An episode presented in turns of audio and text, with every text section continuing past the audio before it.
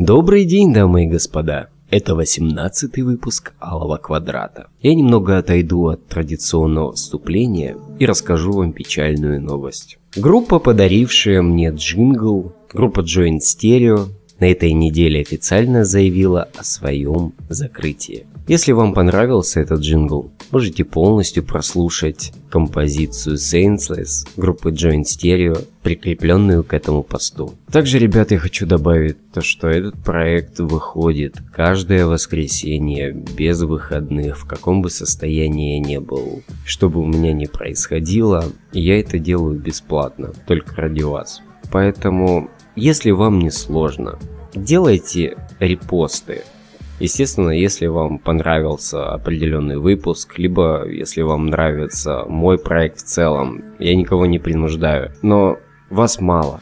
Мне очень хочется, чтобы вас было гораздо больше. Показывайте своим друзьям, семье, каким-то просто знакомым. Есть даже целые семьи, мамы, бабушки вот, и непосредственно слушатели, которые ждут новых выпусков и обсуждают их. Для меня эта новость была очень приятной. Поэтому поддержите, пожалуйста, меня. Я каждый выпуск об этом плачу. Ну, что поделаешь, я смотрю на статистику, и там все плохо. Ну, нудение мы закончили, поэтому приятного прослушивания.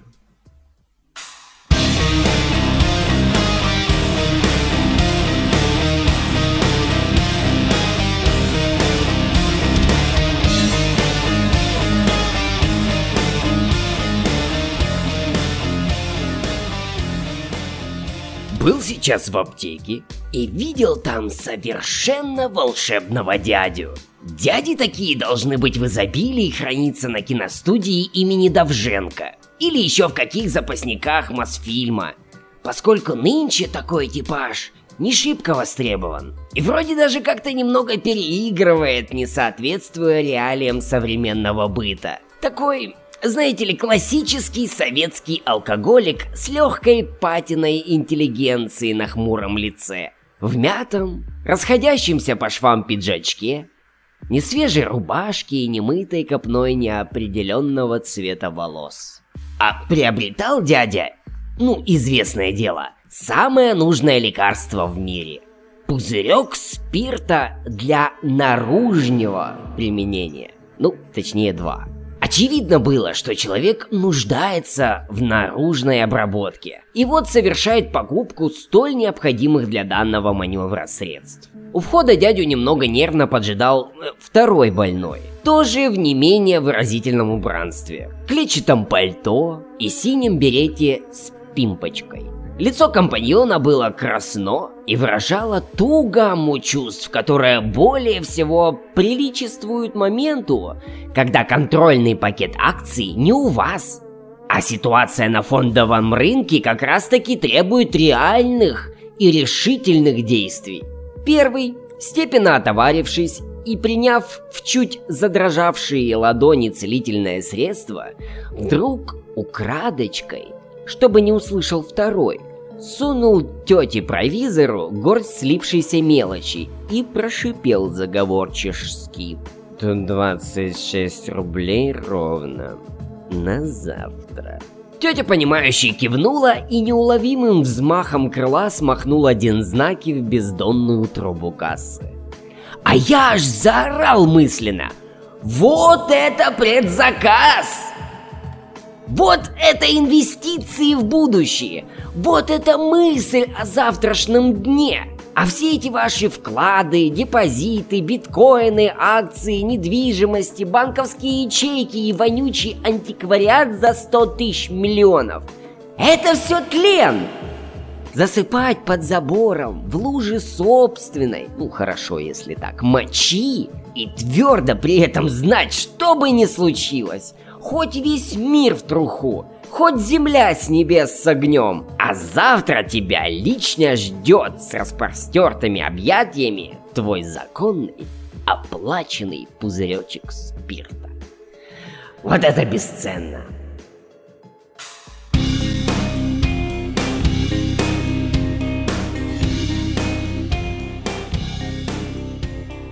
Я с самого раннего детства хотел жить весело и беззаботно.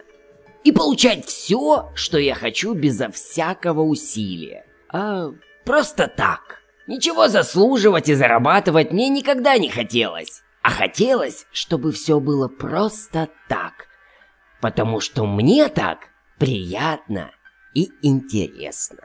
Ну и сами понимаете, постоянно натыкался я в таком своем стремлении на пресловутых взрослых, которые в раз, покрывшись осуждающими складками и назидательно подбоченившись, начинали поучительно покачивать головушкой и скучными голосами тянуть. Легко жить хочешь, квадратик, а ведь так нельзя!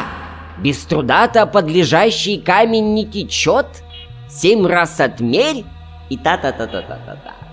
Я со временем, как собственно и все, под чутким руководством и благодаря слаженной системе воспитания принял и достаточно удачно вписался в эту систему непрерывного заслуживания, выстраданивания, зарабатывания и прочего выдирания зубами у жизни. И с ранних лет усвоилось, что легко жить неприлично. Что если много смеяться, обязательно потом придется плакать. А иначе нельзя. И что жизнь есть череда страданий, и что счастья в ней, отродясь, не было. И я достаточно долго жил по этой накатанной схеме. И отцы, и деды своими жизнями и смертями показывали, что иного пути просто нет. А потом мне надоело, и я начал потихонечку так всех посылать к чертям собачьим. Оказалось, что это не так уж и сложно, как представлялось на первый взгляд. Примерно это как выйти из медленно идущего трамвая. Не бороться, не пытаться его остановить, а просто сделать шаг в бок. И в этом боку оказалось все достаточно комфортно и весело, я вам скажу. Многие, кто меня знал, достаточно негативно восприняли такое мое озорство. А иначе так и вовсе на меня обозлились, ну и где-то обиделись. Да и пох. И дело тут исключительно в их безграничной любви к своим страданиям. У человека можно отнять все. Деньги, достоинство, жизнь. Но если ты отнимешь у него право страдать, он тебя возненавидит по-настоящему. Вот эта святая потребность натужно рвать ворот рубахи, да так, чтобы пуговицы разлетелись бы, щелкая по всей кухне, угрюмо стукнуть по столу кулачищем и захлебнуться матерной руганью, и долго пить, рассказывая о своих бедах такому же пьяному другу. Или не пить, хотя все же лучше выпить, а просто сидеть обхватив ладонями взъерошенную голову, курить одну за одной и не спеша вслух рассуждать самим собой о былых и грядущих бедах, щедро убирая всякие возможные пути к отступлению, сгущая и наслаждаясь безысходностью. А потом можно и песню, но не простую, а русскую, понятную, грустную и тоскливую. Тоскливее, чем сама смерть. И желательно про то, как кто-то где-то погиб или замерз по пьяни. Про какое-нибудь безутешное горе или несправедливый суд. И подпевать, а я уже говорил, что лучше выпить. И представлять, как будто вот это ты поешь. И как будто бы не просто ты, а ты герой некой определенной войны. Сидишь и поешь о погибших товарищах. И все тебя слушают и кивают, они понимают. Это ж через какие страдания этот человек прошел. Это ж надо-то. Ну, и примерно как-то так. Вариантов пострадать масса. И все такие сладенькие. И вот когда ты немного намекаешь человеку, что данное занятие, ну, по сути своей убожество и бесславная трата условного линейного времени, ну мы же все понимаем, что нам немного осталось-то. Тут их страдальцев, то бишь, начинает корежить. Тут и выплывает знаменитая без труда, не позволяющая просто так извлекать вожделенную рыбу из замкнутого водоема. И человек, багровее кричит тебе, что так нельзя, что все это бред. и что не вложив адское количество сил в посев, пожинать плоды либо невозможно, либо неприлично, либо грешно. Либо и то, и другое, и третье, и пятое сразу. Я поэтому никогда ничего никому не объясняю. Зачем злить и без того постоянно страдающих? Это нам незачем. Я вообще стараюсь сводить свое общение с людьми в жизни к определенному минимуму. У меня закрытая семья, и в нее очень мало кто вхож. Но, пользуясь случаем, через электронное средство связи все себе дозволю еще раз предложить. Бросайте вы эту ёбаную беструду и прочие страдания, ребята. И без них все прекрасно вытаскивается. И без них все прекрасно течет. И отмеряется. Хоть 7, хоть 88 раз. Не останавливайте вагон. Он тяжелый. Прыгайте в сторону. Ховайтесь в жито. На этом у меня по данной теме все.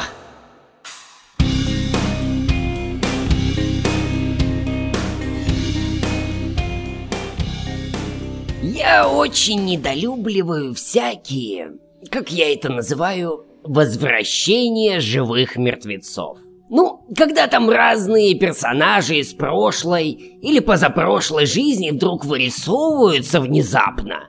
Из ниоткуда. И радостно машут тебе, и орут свое ебливое «Привет!» Живешь ты такой, никого не трогаешь, и биография у тебя новая, и документы под нее в полном порядке выправлены, и прочий политез соблюдается, да так, что аж самому себе верится. И тут на тебе. Привет! И стоишь ты, и выслушиваешь внезапный поток абсолютно ненужной информации про то, кто когда умер, а кто когда женился, у кого уже в пятый класс пошел сынишка, а у кого машину угнали, а в голове только одна мысль. Ты, блядь, кто? И чего ты там отвечаешь даже с кислой улыбочкой? Ну, мы же культурные люди. И даже о чем-то спрашиваешь в ответ, а сам такой Нахуй, нахуй, нахуй отсюда, в пизду, в пизду, в пизду вас, уважаемые! Живите там сами, Общайтесь как раньше. Встречайтесь классами, курсами, бывшими работами, старыми друзьями. Передавайте приветы, лайкайте фотокарточки. Покупайте автомобили в кредит, умирайте от панкреатита. Ездите на Пасху на могилки. Вспоминайте, как было охуенно в... Ну уж вставьте в каком году. Рассказывайте былинные истории о легендарных подвигах, показывайте козырные места, шутите проверенные десятилетиями шутки. Пожалуйста, только сами. Без вот этого вот «Привет, блядь!»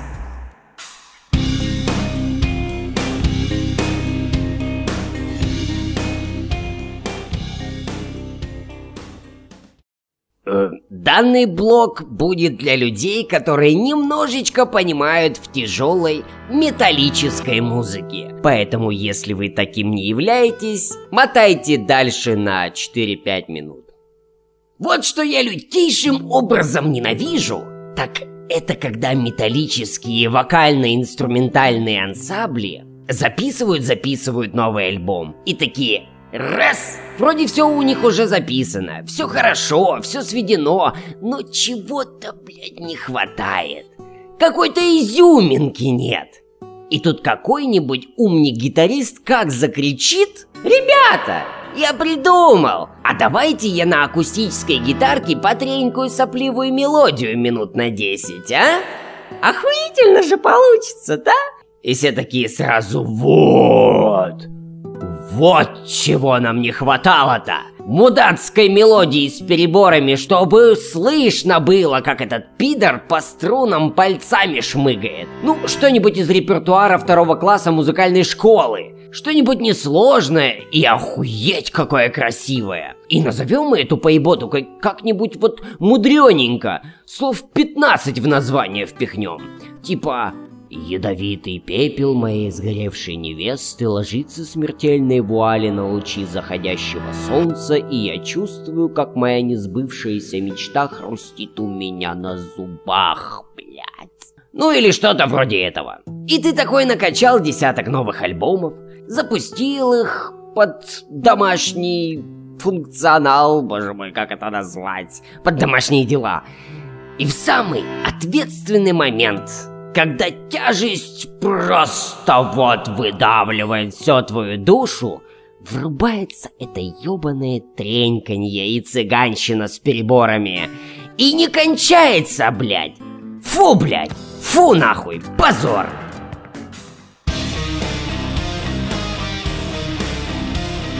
Большое спасибо, что дослушали этот выпуск до конца. Он был большим и сложным. Если вам понравился этот выпуск, делайте репосты, ставьте звезды в iTunes, делитесь с друзьями, расшаривайте где угодно. Мне будет очень приятно. А теперь пока. Дальше будет хуже. И по просьбе одной маленькой девочки я все-таки озвучу биографию, которая имеется в информации паблика. Ну, либо моей страницы. Родился я в 1977 году в Покачинской птицефабрике номер 4, гордо стоящей где-то на краю тюменского мумидола. С рождения имел суровый нрав и страсть к женскому полу. В годик были обнаружены способности к левитации, ясновидению и пирокинезу. Но после удара лопаткой по голове дар был, к сожалению, утерян. Хотя иногда еще проблескивает. Ну да ладно.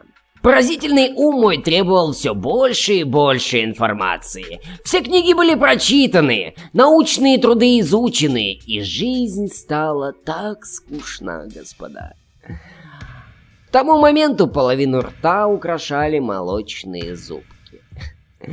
И пристрастился я к водке и кетчупу Балтимор. Не является нативной рекламой, кстати. Научился ходить и говорить, но было невыносимо общаться с низкоразвитыми особями. Недолго думая, отмотал 18 лет жизни и устроился таки в техникум. На пары не ходил по причине кокаиновой зависимости. Был такой косячок, ну что поделаешь. Все мы чем-то баловались. Кто-то жигулем, кто-то ягой, ну а я... В институте же сменил наркотики на скупку бижутерии. Люблю все блестящее. Очередной косяк. И вот после принятия в душу бога начал танцевать у ресепшена Краснодарского крематория. Это было еще то шоу. И преподавать стрип-пластику в домах престарелых. Даже были некоторые романы вспомнить Клавдию Никитишну. Ну да ладно, после увольнения записал первый подкаст Алого Квадрата, занял нишу, подстелил соломки и теперь отравляю такие ваши мозги своим правдолюбием. Если вы еще не поняли, это была моя биография. И кстати, в феврале этого года Алому Квадрату как персонажу, еще безголосому на тот момент, исполнилось Четыре года. Четыре года уже мне. Эй! Идите нахуй. Все, конец.